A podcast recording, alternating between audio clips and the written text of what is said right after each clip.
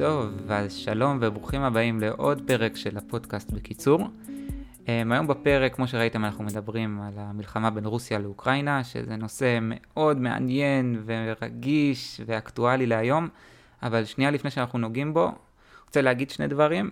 דבר ראשון, הפרק הזה לא יהיה ערוך, אה, או ערוך רק מעט, יחסית אה, לפרקים הקודמים, אז יכול להיות שהוא יהיה קצת יותר איטי ויהיה יותר ארוך. אמ, ודבר שני, זה שעוד פעם, אני מזמין אתכם בפעם, אה, מי יודע כמה, להיכנס לאינסטגרם, לעקוב אחרינו, וגם לדבר איתנו, לשלוח לי הודעות, בעיקר על איך אתם מעדיפים את הפרק. תשמעו את הפרק הזה ותגידו לי אם אתם מעדיפים שהוא יהיה ערוך או לא, מעדיפים אותו קצר או ארוך. או מה שבא לכם, פשוט תכנסו לאינסטגרם, השם של החשבון באינסטגרם נמצא בתיאור של הפודקאסט, אז אתם מוזמנים לדבר איתי על כל מה שעל ליבכם. אמ, ועכשיו לפרק. טוב, אז רוסיה ואוקראינה. אמ, מאמין שכולם שמו לב שפוטין פלש לאוקראינה בערך לפני שמונה חודשים. והפלישה הזאת היא כבר לא רק פלישה, היא הפכה למלחמה עם המון המון, המון הרוגים והמון הרס לשני הצדדים, בעיקר לאוקראינה, אבל אה, לשתי המדינות הלוחמות.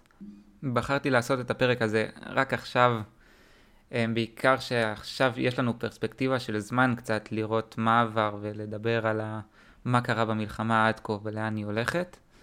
אבל לפני זה כדי להבין את המלחמה בין רוסיה ואוקראינה ולהבין מה בעצם קרה שם, אנחנו, כמו כל פרק בערך, נפרק לגורמים את המלחמה הזאת, נדבר בהתחלה על רוסיה, נדבר על אוקראינה, ונדבר על נאט"ו, שזה הגורם השלישי אולי הכי חשוב במלחמה הזאת, ואז נחבר ביניהם, נדבר על איפה המלחמה נמצאת היום, ולאן אני חושב לפחות שהיא תגיע. Uh, תראו, אני לא איזה מומחה, אני לא איזה דוקטור לענייני רוסיה-אוקראינה, ככה שכל מה שאני אומר פה הוא על דעתי, ומה שאני לומד מדברים שאני מוצא uh, באינטרנט, בסרטים, בכל מיני דברים שאני לומד איתם. אז מצד אחד אתם לא מקבלים פה איזה ידע מקצועי, מצד שני אני חושב שלכם זה יותר טוב, כי אני לומד את הדברים בעין בלתי מזוינת, אין לי איזשהו ידע או יתרון עליכם. ככה שכל ההסברים שלי וכל מה שאני לומד, אני אעביר אותם בשפה פשוטה ויותר קלה בשבילכם להבין. טוב, אז אנחנו מתחילים עם רוסיה. ניתן הקדמה קצרה על רוסיה. אני אגיד שקודם כל, היא הייתה הבסיס האם והמרכז של ברית המועצות אה, שהתפרקה, המעצמה השנייה בגודלה בשלבים מסוימים של ההיסטוריה. רוסיה המדינה עם השטח הכי גדול בעולם, אה, אפילו בפער גדול מהאחרות אחריה. ברוסיה חיים 140 מיליון אזרחים, ויש בה המון מיעוטים שמתנגדים לרוסיה, וזה אפילו אחוז גדול יותר ממה שיש בישראל.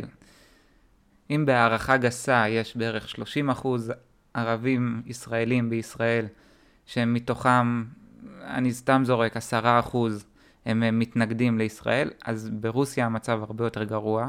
יש המון מיעוטים, בעיקר מוסלמים, שמתנגדים לרוסיה ומתנגדים לפוטין, ופוטין יש המון עבודה לא רק מחוץ לגבולות רוסיה, אפילו בתוך רוסיה כדי לשמור על הלגיטימיות שלו ועל הבסיס שלו בשלטון.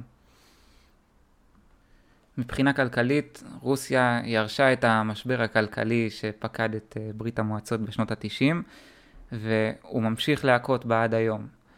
רוסיה בעיקר מסתמכת בכלכלה שלה על נשק, שנשק מכניס הרבה כסף, אבל בעיקר לאוליגרכים מסוימים, והוא לא מחלחל למטה לאזרחים, ושני הענפים האחרים הם נפט ויהלומים. שאלה שני ענפים מסורתיים, הם משאבי טבע שמתכלים, וגם אין להם איזשהו אופק להתפתחות. זאת אומרת, כל עוד רוסיה תסתמך על המשאבים האלה בכלכלה שלה, לא, לא, לא צפויה לה איזושהי צמיחה כלכלית אה, מטורפת בשנים הקרובות. מבחינה בריאותית, רוסיה משקיעה המון אה, בתקציב הביטחון שלה. אז תקציב הבריאות הוא נמוך מאוד, ותוחלת החיים ברוסיה לגבר היא 64 שנה בממוצע בלבד. אחד מתוך שלושה מקרי מוות ברוסיה הם מאלכוהול, מצריכת יתר של אלכוהול, שזו גם בעיה בפני עצמה. וכל זה עוד לפני שהתחלנו לדבר בכלל על הצהרות של רוסיה מחוץ לגבולות שלה. אבל כשאנחנו מדברים על רוסיה, אנחנו כמובן מדברים על פוטין. פוטין, אמ, אנחנו, חשוב מאוד שנכיר אותו, זה בן אדם שגדל והתחנך בקג"ב, שזה המוס, המוסד של הרוסים, אז מדובר באיש אלים מאוד, שמבין כוח, ואם רוסיה מייצרת הרבה נשק, אז גם יש לו הרבה נשק. וזה גם ספוילר מסביר חלק מהסיבות שלו לצאת למלחמה באוקראינה בכלל. אז פוטין נבחר אה, לפני בערך 20 שנה להיות נשיא, נשיא רוסיה, ומאז הוא נבחר אה, עוד פעמיים לקדנציה שנייה ושלישית. פוטין יודע שהמדינה שלו מבחינה כלכלית ובריאותית היא קורסת, וכדי להבטיח את הלגיטימציה שלו להיות בשלטון ושהעם שלו לא ימרוד בו, הוא עושה את המהלך הכי פשוט אמ, והכי ישן בספר, וזה פשוט מאוד להבדיל את רוסיה מהמערב, לצייר את המערב כאויב של רוסיה, כזה שרוצה לערער על, על רוסיה ועל השטחים העצומים שלה, וזאת גם הסיבה שפוטין מחזיק כל כך הרבה שנים בשלטון. אם הקודמים שלו הם לא הצליחו להחזיק לא את הכלכלה ולא להבטיח לאזרחים איזושהי תשתית בריאותית, אז לפחות שתהיה גאווה לאומית ופטריוטיות, שזה פוטין כן הביא לרוסיה ולאזרחים, בר... ולאזרחים ברוסיה.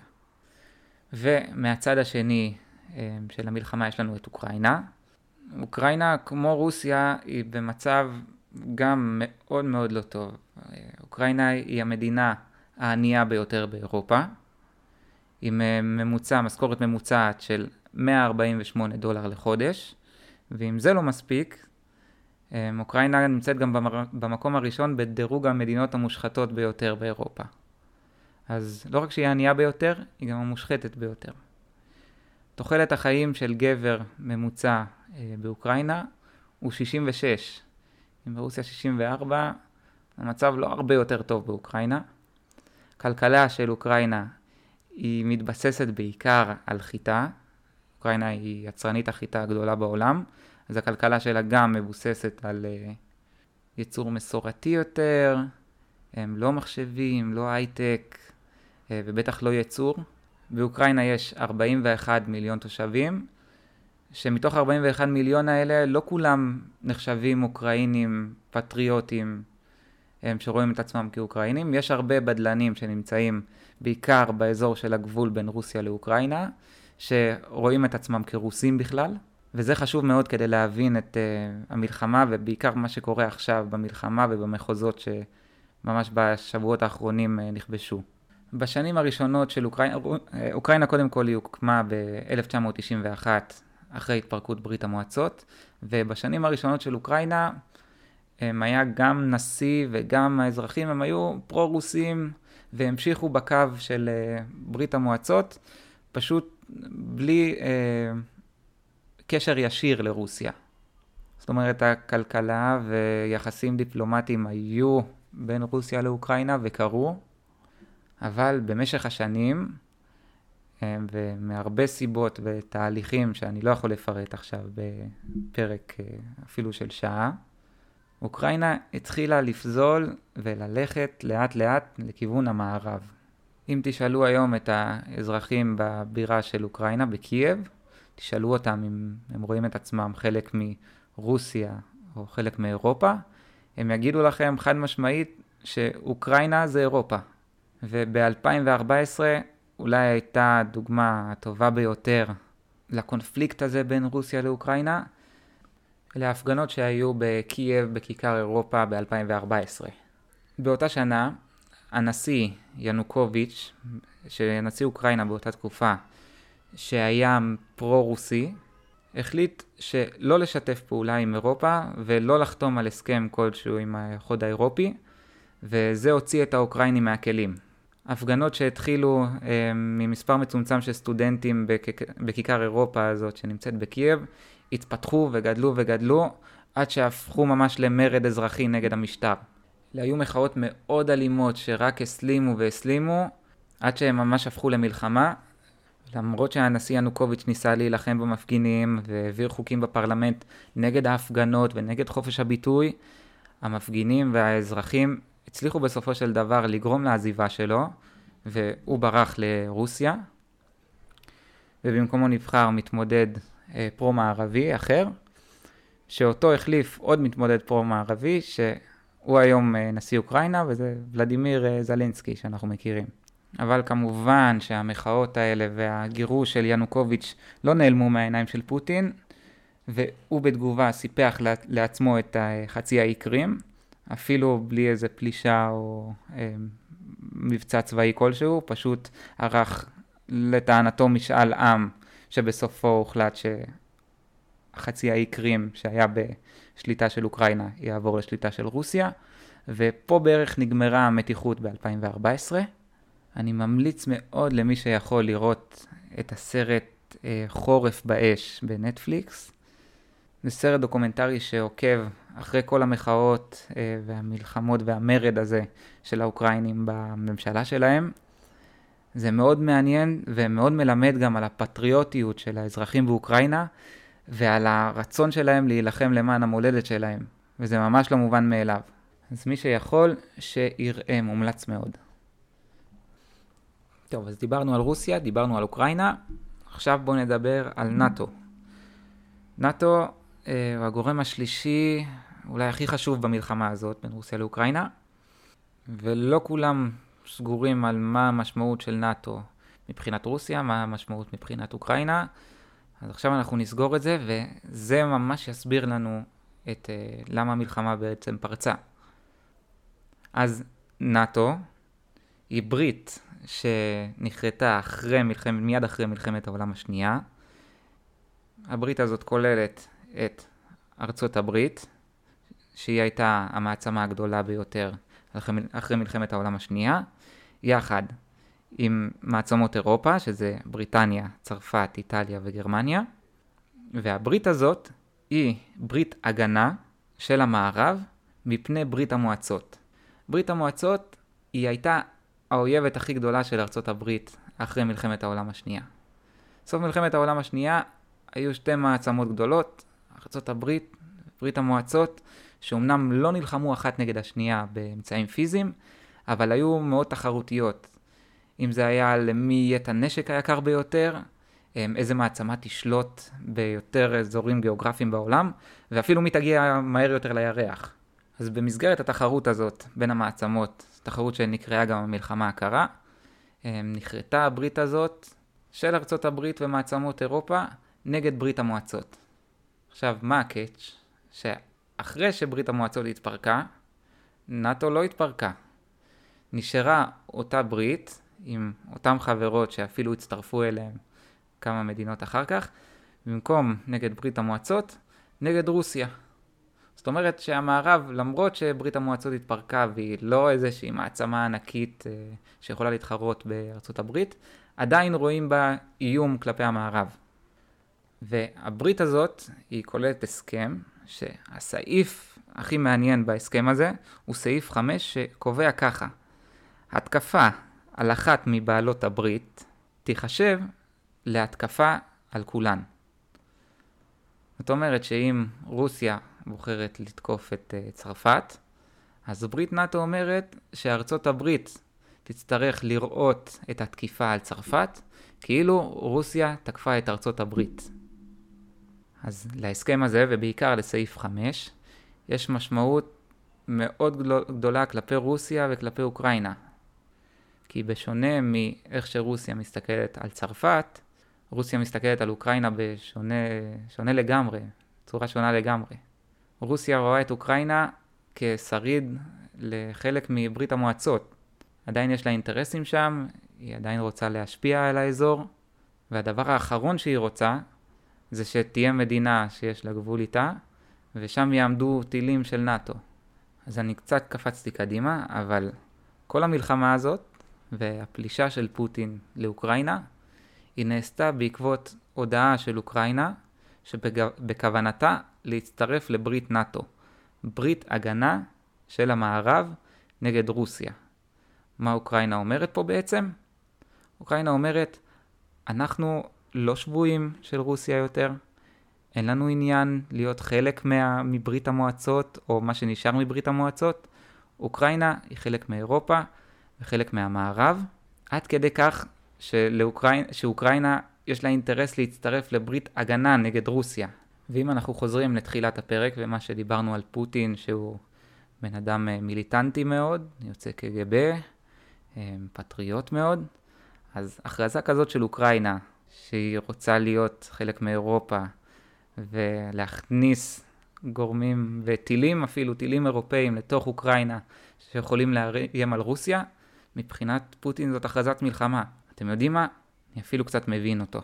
אני בכלל לא מצדיק את מה שהוא עושה ואת הרצח של האזרחים והתקיפות האלימות, אבל אם אני מסתכל על העולם כלוח שחמט, אמנם אני לא מבין בשחמט, אבל ברגע שמתקרבים אליך צעד אחד יותר מדי, צעד שעלול לאיים אולי על המלך והמלכה בלוח שחמט הזה, מן הסתם שאתה תתקוף נגד ותפעל כדי להסיר את האיום הזה. אז מה שאני מנסה להגיד זה שאנחנו במדינת ישראל מסתכלים על המלחמה הזאת במשקפיים מערביות. אנחנו אוטומטית, כמו כל אה, נושא אחר, ישר לטובת ארצות הברית, לטובת המערב. עוד לפני שהבנו על מה המלחמה, או מה פוטין מנסה לה, לה, להשיג במלחמה הזאת, אנחנו קודם כל פרסמנו עליו שיש לו מחלות נפש, והוא מתבגר, ויש לו דימנציה, והוא כבר לא אותו גבר שיושב על הסוס בלי חולצה וצד ציפורים, ורק ניסינו לשייך את הפלישה הזאת לאיזשהו תסביך נפשי או איזה מחלה שהוא מתמודד איתה. אז, אז לא, אפשר לעצור את זה. כי עם כל הביקורת וכל השנאה שיש לנו ממלחמות, אנחנו צריכים גם להבין שבעיניים רוסיות, או בעיניים של פוטין, הפלישה הזאת לאוקראינה היא מלחמת מניעה של מלחמות אחרות. היא התקפה לצורכי הגנה. הדבר האחרון, האחרון שפוטין רוצה, זה של, שאוקראינה תיכנס לברית נאט"ו, וכל מלחמה שתפרוץ בין רוסיה לאוקראינה אחרי החתימה על הסכם כזה, פשוט תהפוך למלחמת עולם. אבל למזלנו, אה, פוטין פרלש לאוקראינה לפני החתימה על ההסכם, ולפני שרוסיה הפכה להיות חלק מנאט"ו, אז המלחמה הזאת נשארה בין רוסיה ואוקראינה כרגע, והמערב אין לו שום אינטרס אה, כרגע להתערב פיזית במלחמה. כי בשונה מפוטין, שאין לו מה להפסיד באמת, המדינה שלו נמצאת במצב רע מאוד, מבחינה כלכלית ובריאותית. לארצות הברית נגיד, ולסין, שהיא עוד מעצמה גדולה בעולם, יש הרבה מאוד מה להפסיד. ובוא נגיד שלא ממש דחוף לארצות הברית או לסין שאוקראינה תהיה חלק מנאט"ו. זה יותר אינטרס של אוקראינה להיות חלק מנאט"ו, מאשר אינטרס של מדינות המערב שתהיה חלק מהברית הזאת. וזה גם מוביל אותנו לשלב הבא של הפרק, והוא לדבר על מה קורה היום במלחמה. אז כמו שאמרתי קודם, בסביבות פברואר 2022, פוטין פולש לאוקראינה בעקבות הכוונה של אוקראינה להצטרף לברית נאט"ו. אנחנו אמנם נמצאים במזרח התיכון, אבל אנחנו במזרח, אבל ליבנו הוא עם המערב. אז אין לנו מידע כל כך על אה, רוסיה ועל כוונות של פוטין אה, באמת במלחמה הזאת.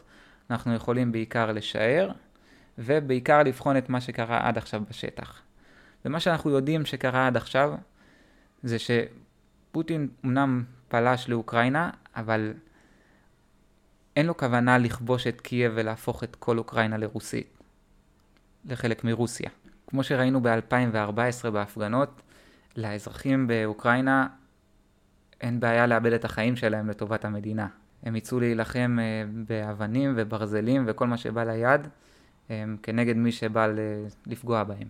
וחוץ מזה לאוקראינה יש אה, צבא חזק וגדול ונשיא וממשלה יציבים, ככה שאפילו פוטין יודע שהוא לא יכבוש את כל אוקראינה. מה פוטין כן יכול לעשות, וכבר עשה, זה לכבוש חלקים שנמצאים ממש בקו התפר בין אוקראינה לרוסיה, אזורים שנמצאים בצד המזרחי של אוקראינה, ביניהם אה, דונייצק וחרקוב ועוד אזורים כאלה, שאלו אזורים שפוטין כבר כבש וסיפח אליו, לרוסיה. ממש לפני כמה שבועות פוטין הודיע שארבע מחוזות שנמצאים אה, במזרח אוקראינה, וביניהם אה, חרקוב ודונייצק, מסופחים לרוסיה אחרי משאל עם שנערך שם, אנחנו לא באמת יודעים אם באמת נערך משאל כזה או לא, אבל 96% מהמצביעים במשאל החליטו שהם רוצים להצטרף לרוסיה, והאזורים האלה נמצאים עכשיו בשליטה רוסית. אבל בוא נגיד שזה לא חוכמה גדולה, כי בדונייצק למשל, היא אמנם לפני המלחמה הייתה שייכת לאוקראינה, אבל ממספרים גסים והערכות שראיתי, האזרחים בדונייצק לפני המלחמה התחלקו ל-50% רוסים ו-50% אוקראינים, או לפחות 50% שרואים עצמם רוסים ו-50% אוקראינים. ככה שההשתלטות על המחוזות האלה והסיפוח הם לא כאלה קשים, במיוחד שיש בדלנים רוסים שנמצאים באזורים האלה. אז כמו שאפשר לראות על המפה בין רוסיה ואוקראינה, פוטין מתקדם מעט לכיוון אוקראינה וכובש שטחים שיהיו בבעלותו ויהוו חוצץ בין אוקראינה לרוסיה שהייתה, השטח של רוסיה שהיה לפני המלחמה. האזורים האלה, בוא נגיד שהם לא יהיו תמיד אה, רוסים אחרי שפוטין כבש אותם, וכנראה שיהיו עליהם עוד מלחמות וחשבו אזורים אה, של סכסוך. המערב כבר כמובן לא מכיר בסיפוח של פוטין את השטחים האלה, אבל מבחינת רוסיה היא יצרה חוצץ שבאיזשהו מקום יכול להגן עליה מפני פלישה של המערב ושל נאט"ו לשטחי רוסיה. ופה גם מגיעה הדעה האישית שלי, והיא שלדעתי פוטין ייצור לעצמו איזשהו מרחב ביטחון ושטח סטרילי שלא יהיו בו אה, כוחות אוקראינים, ושם הוא ייעצר ולא יתקדם לעומק אוקראינה. כי מלחמה היא דבר יקר מאוד ומעייף מאוד, ולרוסיה אין את המשאבים לצאת למלחמה ארוכה ולכבוש שטחים. רוסיה נכוותה כבר כמה פעמים מהיכולת והכוח רצון של אוקראינה להגן על עצמה, ככה שלפי דעתי פוטין יודע את הדברים האלה טוב מאוד, ואחרי שהוא ייצור לעצמו שטח סטרילי שבו הוא יוכל להגן על רוסיה, הוא ייעצר, והמלחמה הזאת, אם היא לא תיעצר, אז לפחות היא תדעך ותדעך עד שהיא תיגמר, אם זה יהיה בעוד uh, כמה חודשים או אפילו שנה. אוקיי, טוב, אז זה כל מה שהיה לי להגיד על מלחמת רוסיה-אוקראינה. אני מקווה שלמדתם דברים חדשים והיה לכם מעניין. אה, כמו שאמרתי בתחילת הפרק, דברו איתנו באינסטגרם, תעשו פולו. אה, אם אתם עם הטלפון ביד עכשיו ולא בנהיגה או שוטפים כלים, אז גם תדרגו אותנו באפליקציה שבה אתם שומעים את הפודקאסט, זה מאוד יעזור. ולהתראות אה, בפרקים הבאים. ביי ביי.